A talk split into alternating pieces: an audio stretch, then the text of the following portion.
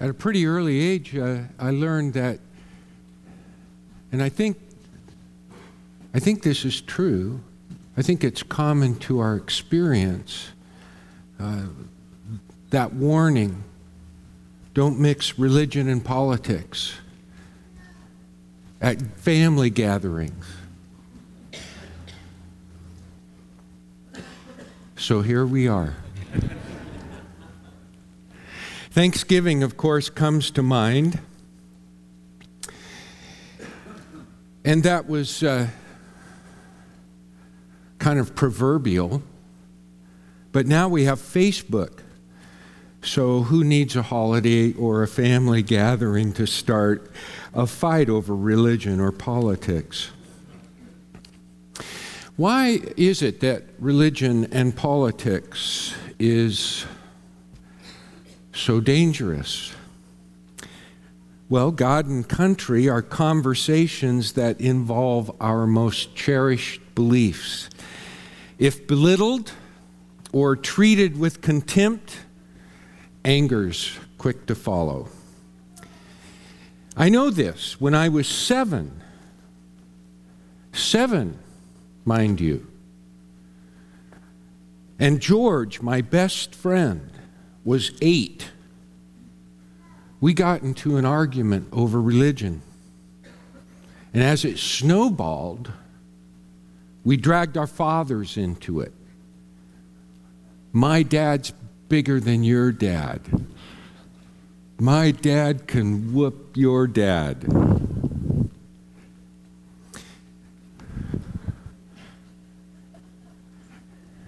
I don't know who it is in the middle. But I started it. You see, George was Catholic, and I wasn't. I didn't even know what a Catholic was, but I wasn't Catholic, and George was. And I didn't know what I was, but I knew I wasn't what George was.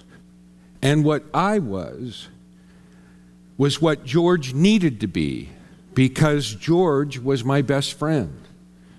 And he didn't talk about Jesus the way I had heard it. And that was a problem that needed to be fixed according to the way I saw it.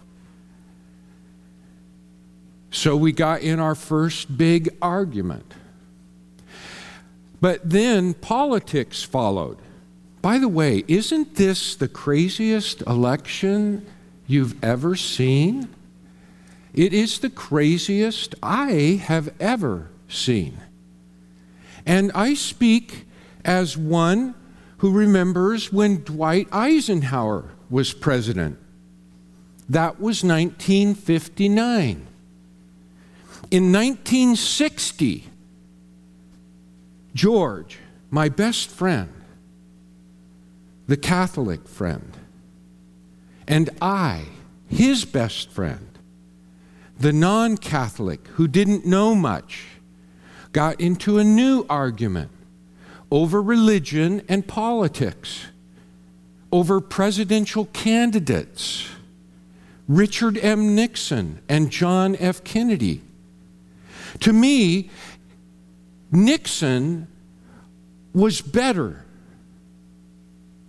I knew this at seven. Because he was not Catholic and John F. Kennedy was. How does a seven year old become such a political zealot? Parents, adults. Same for George. We heard parents talking. I heard one version, George heard another. Parents, of course, know the score. In our home, I overheard it said that if John F. Kennedy was elected, someone named the Pope would be running the country, and kids like me would have to go to Catholic school, and only priests could perform marriages, and that this would be a certainty. This would happen if the Russians didn't blow up the world first. And this fever was rabid. And elementary kids like me and George were contagious at grade school, stumping for candidates, forming juvenile political parties, all because we overheard adults talking. On the night of the election, we were running in the streets, taunting each other. The neighborhood kids in a game of play and tag, a riot of shouts, sweaty fun, shouting standoffs about Nixon and Kennedy. I quit at 8 p.m. I had to. It was my bedtime. and you know, telling the guys didn't seem to seem odd at all. It was fun, I thought. But just for good measure, I turned back around and I shouted as loudly as I could, My Nixon will beat your Kennedy. It was a very tight election. Some of you remember it. Some of you know what I'm talking about. Off and on, we'd run in the house to ask our parents, Who's winning? And it was a seesaw battle. So at one moment, one kid would yell Nixon and then another Kennedy. George had just checked in before my bedtime. And he came running out of the house, whooping and hollering, Kennedy is winning! Kennedy is winning! Man, I hated that. He was lording it over me.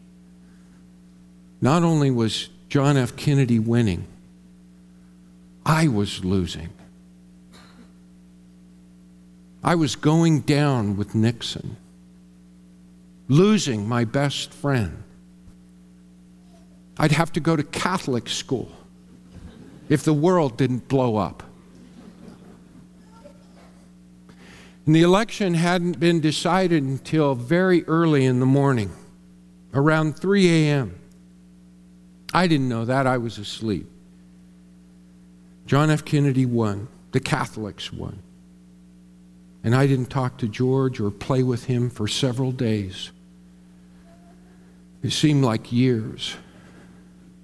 And all that time, I was waiting for the end of the world. That was 10 presidents ago. Following the horrifying death of President Kennedy, and I thought it was horrifying.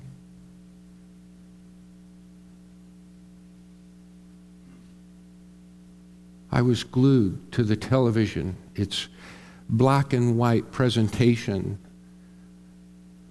of all things having to do with the assassination. But after his death, other presidents and administrations came and went. Presidents Lyndon Johnson, Richard Nixon, Gerald Ford, Jimmy Carter, Ronald Reagan, George Bush, Bill Clinton, George W. Bush, and now President Barack Obama. I'm not waiting for the end of the world. I decided to end it myself. And I did years ago when I received Jesus Christ as my Lord, my King, and Savior. You know what I mean?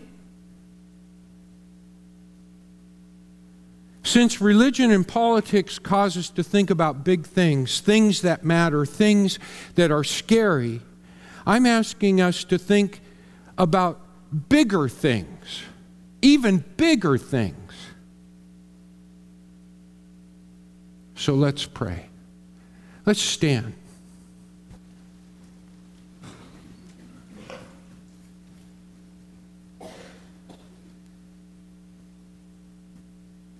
Our Father,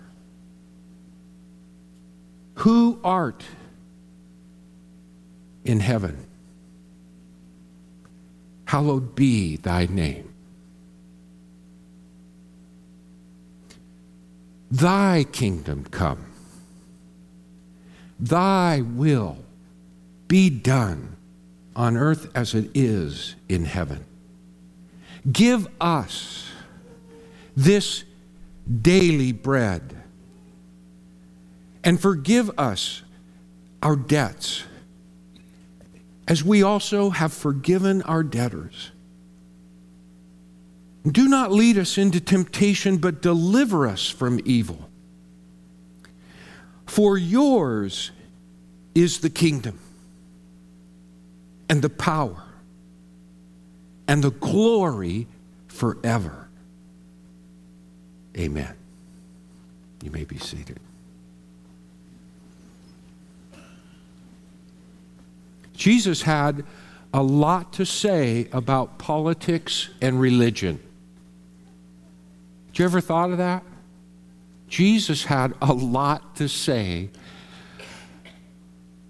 about religion and politics when he taught his disciples to pray. Yours is the kingdom. That's what he teaches us. That is God, our Father. That's the shocking part. We address him as our Father. Yours is the kingdom. And we are to pray. We are to pray His way, the way Jesus taught His disciples to pray. Mark Twain said, You can't pray a lie.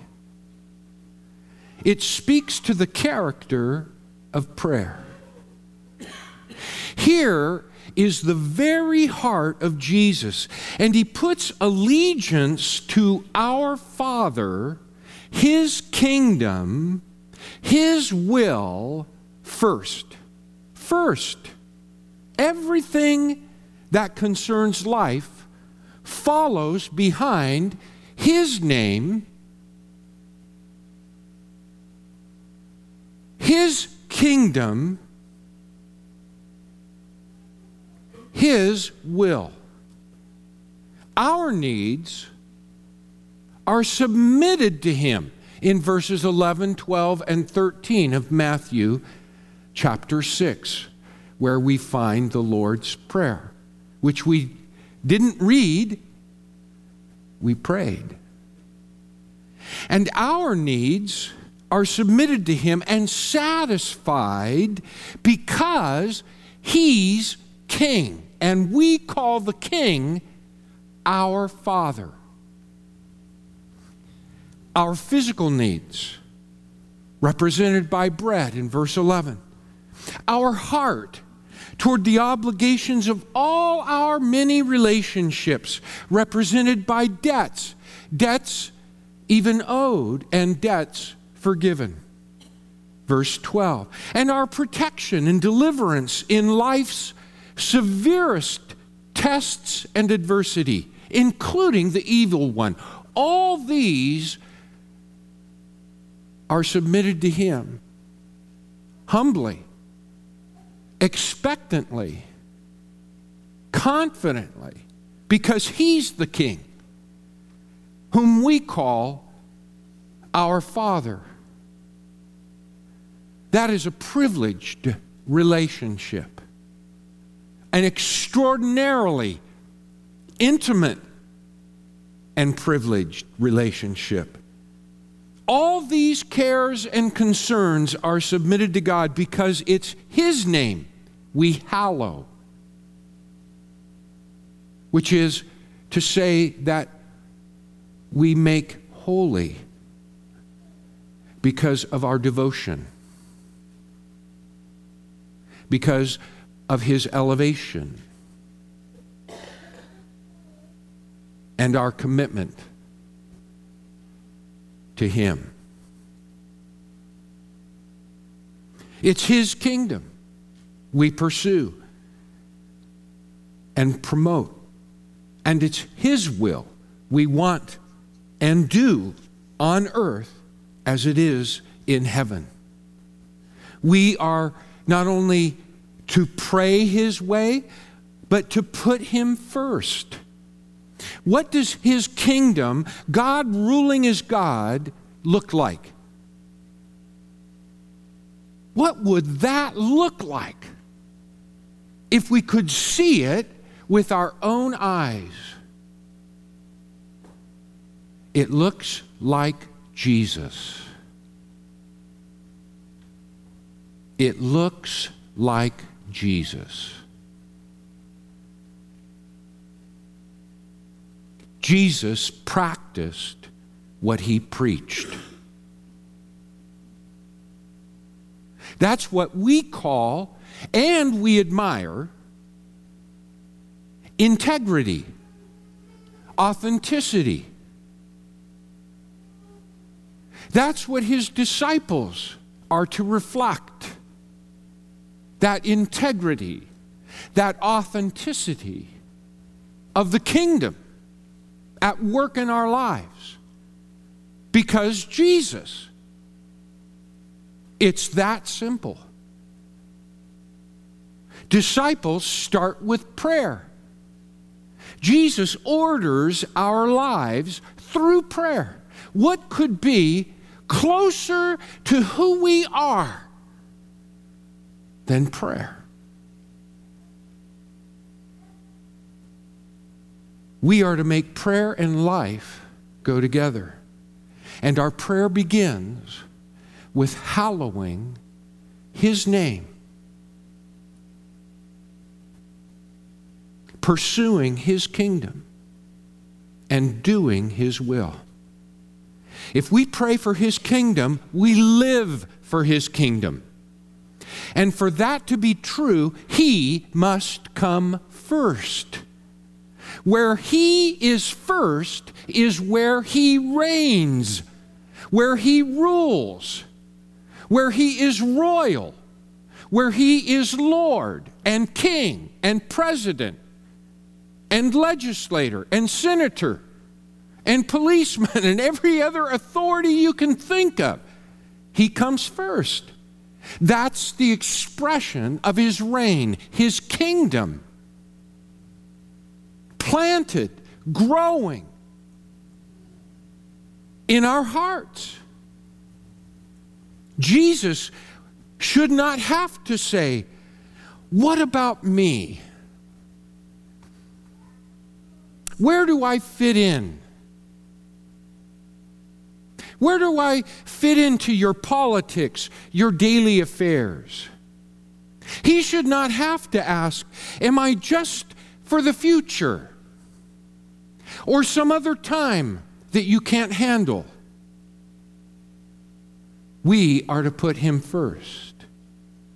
And we are to pursue His kingdom.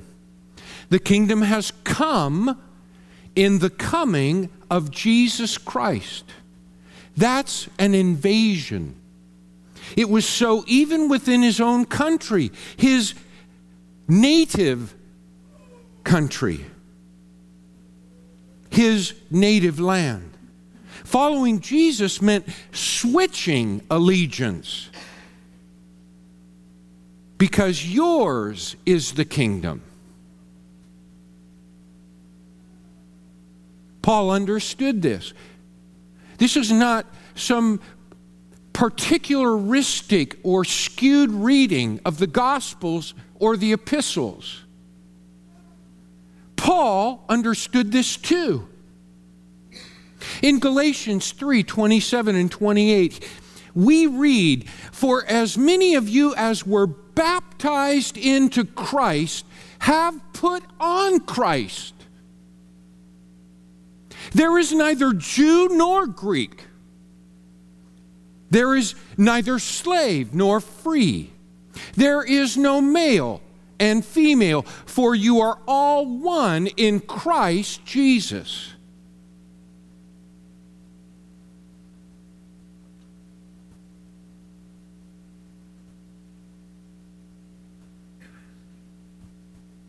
Baptism is not a hazing. It's not some, you know, those crazy frats. Look at what they make their initiates do. Baptism is the most precious thing that we do and have done because it is that moment at which we die to ourselves and we are raised to life with Jesus Christ. That is one death in which we can rejoice because it is new birth, new life, new beginning. We part our history from our future. And we live in the present in a way that we've never lived before because we are in Him. Paul said, I no longer live. It is Christ who lives in me. And that should be our cry in Jesus Christ. That's from Galatians 2:20. You see that's new kingdom language. Without borders, without a nation, without a flag. I no longer live, but Christ lives in me.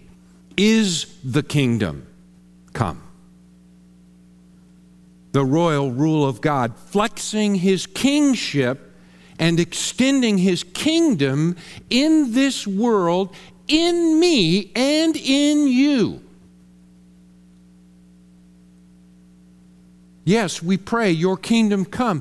That reflects the tension of the already and the not yet. But that is an already, not just a not yet. We are to be faithful until He comes. When we pray, Your kingdom come. It doesn't mean we are not part of it until it comes or that we are only waiting for it. In Christ, we belong to the kingdom of God because our allegiance belongs to the King of the kingdom, the Messiah. Should we be threatened or captured, we do not give up our loyalty or our uniform in Christ.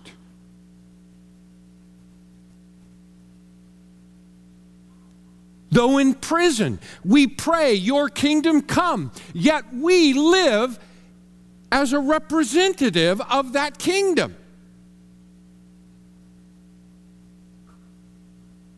We don't live any way we want, just waiting for it. We live as its representative. Or we don't live at all in Christ.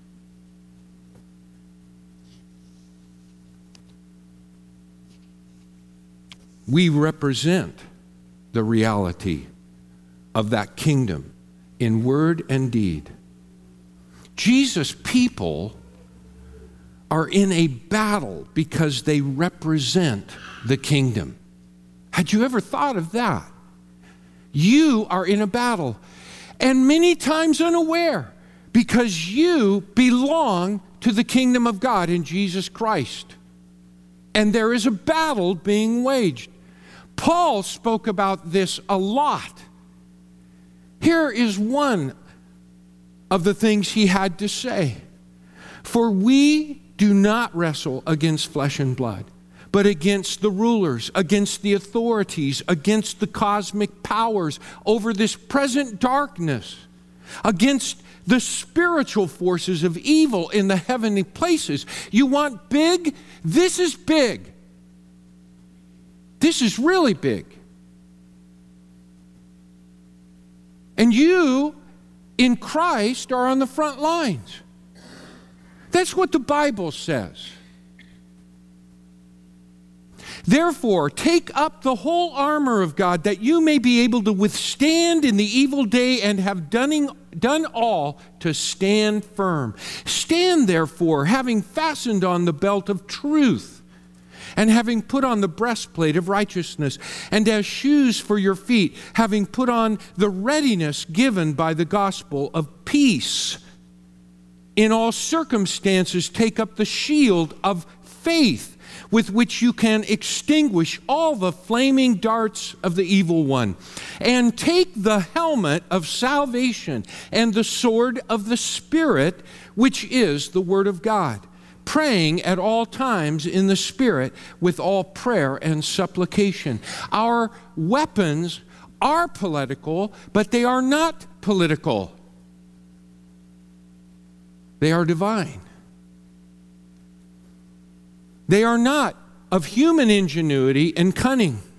Our weapons are truth, righteousness, the gospel of peace, faith, salvation, the Spirit, God's Word. As one believer puts it, as you battle the beast, be careful not to become the beast. Don't let the haters make you hate. And when they give you hell, give them heaven. It's no longer a fad to say, What would Jesus do? And I'm okay with that because for me, it's creed. What would Jesus do is what we are to do. So, what's Jesus got to do with politics? Everything. What can we actually do?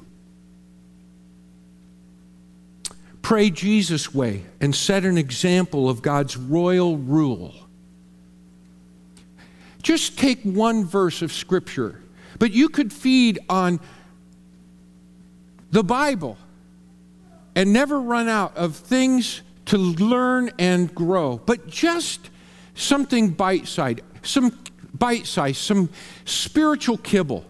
This is from 1 Corinthians chapter 13 verse 5. This is the whole verse I'm going to give to you. Here are four things. Four things. Love is not rude.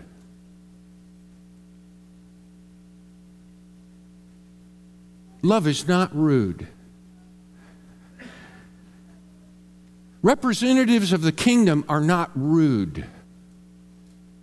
How simple is that?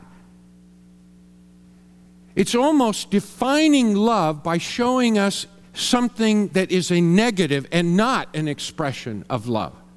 But if we are loving, we will not be rude. And if there is air in the kingdom of God, it is love. Second thing, love does not set its own interests as the most important.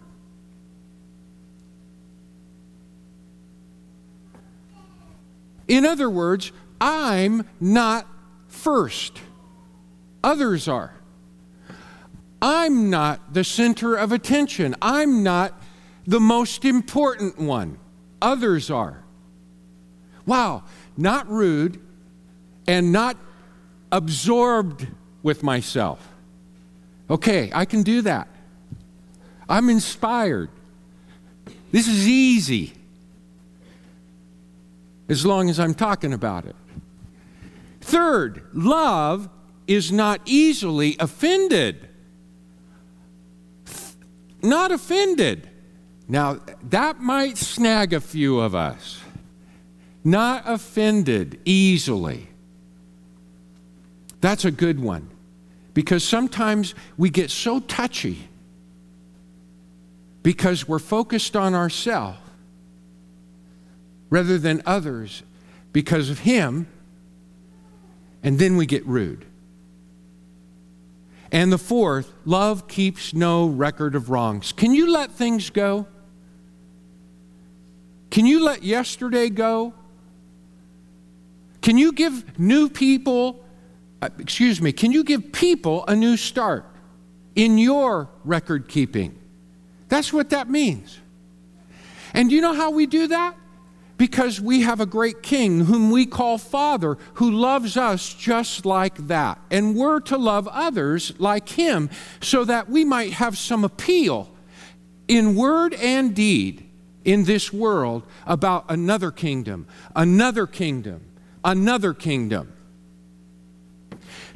Do people see us as citizens of this nation belonging to a political party before they see us as Jesus people belonging to God's kingdom? I think that's a fair question, but it's a hard one, isn't it? And, and maybe this morning you don't like some of the things that I'm saying, but this is not personal.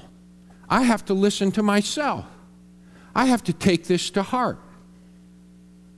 And this is a really good question when it comes to Jesus' people.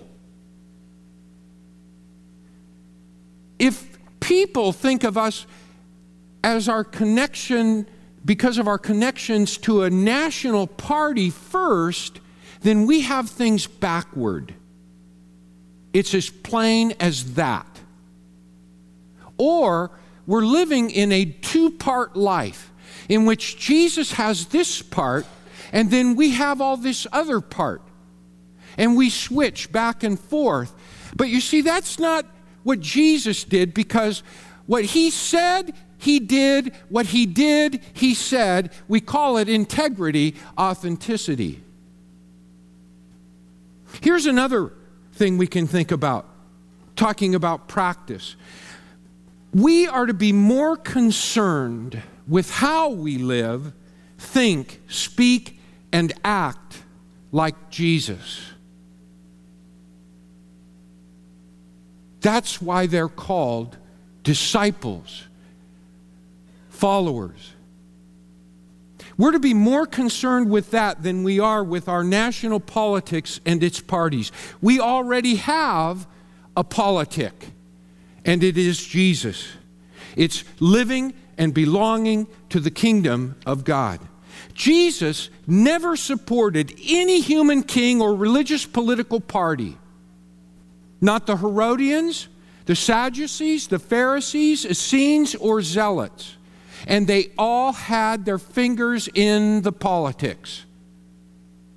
He did call Herodians, Sadducees, Pharisees, Essenes, and Zealots to follow him, to join his party, his kingdom. One did, but later betrayed him. In the churches, in the clutches of Roman power, Jesus told Pilate, My kingdom is not of this world. Another thing we can do when we pray Jesus' way and consider politics, especially as we consider our vote on November 8th, I believe it is. And now you might think I'm sticking my nose too far. But I'm not going to tell you how to vote. I just want you to think about your vote. Is that okay? How will your vote identify you as a disciple of Jesus Christ? Does casting your vote express a stance that puts you in opposition to what Jesus stands for? What Jesus taught? I knew when I wrote that down that that was going to be kind of a stinky question. So I, I want to back up off that. Because, yes, votes are secret. But since we are Jesus people, it's healthy to ask ourselves if I had to actually stand beside my vote and publicly identify with the candidate for the next four years, would that affect my support?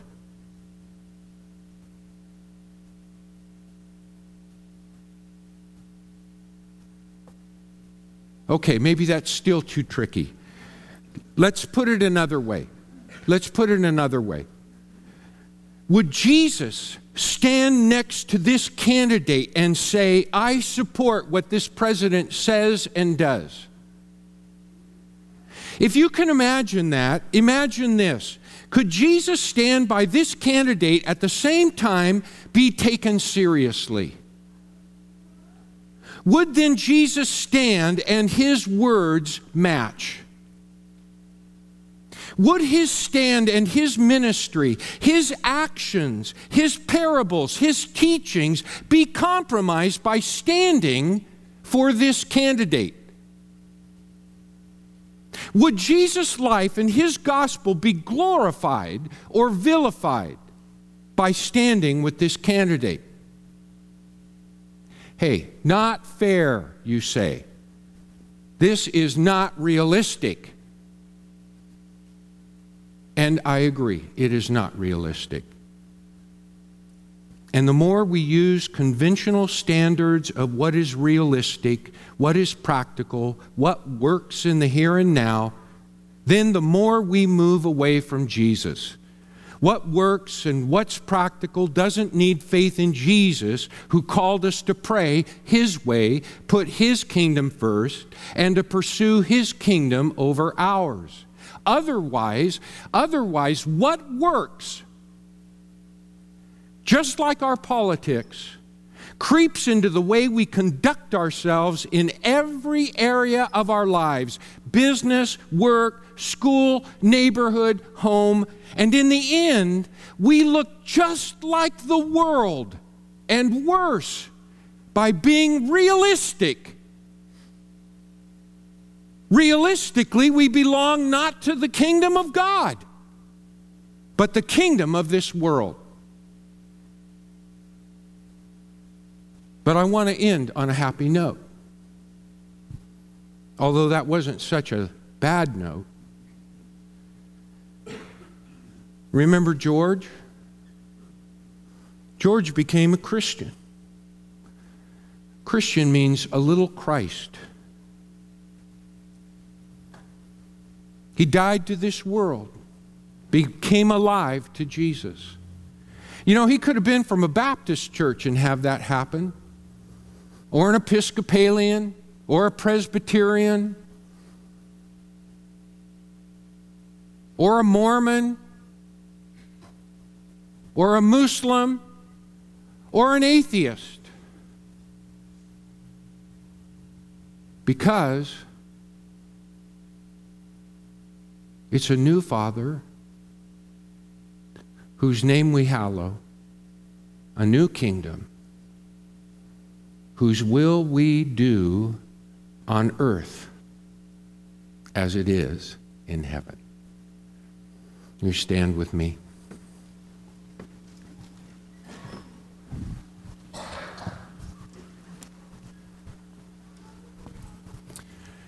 Like I've got one more sermon to preach, so be, don't kill me yet. Let me finish out the day. I do think, think that you should take these things to heart and in prayer. Let some of these things guide you as you think about this crazy election cycle. Gracious Heavenly Father, we thank you for your Son, Jesus Christ, and the work and movement of your Holy Spirit. And we thank you for this chance to gather and worship you and hear from you. We pray, Father, that you will help us to sift these things and know what indeed belongs to you, what kinds of changes that we ought to make in our outlook and our attitude and our actions as we seek to follow you, be called by your name. And it is in your name that we pray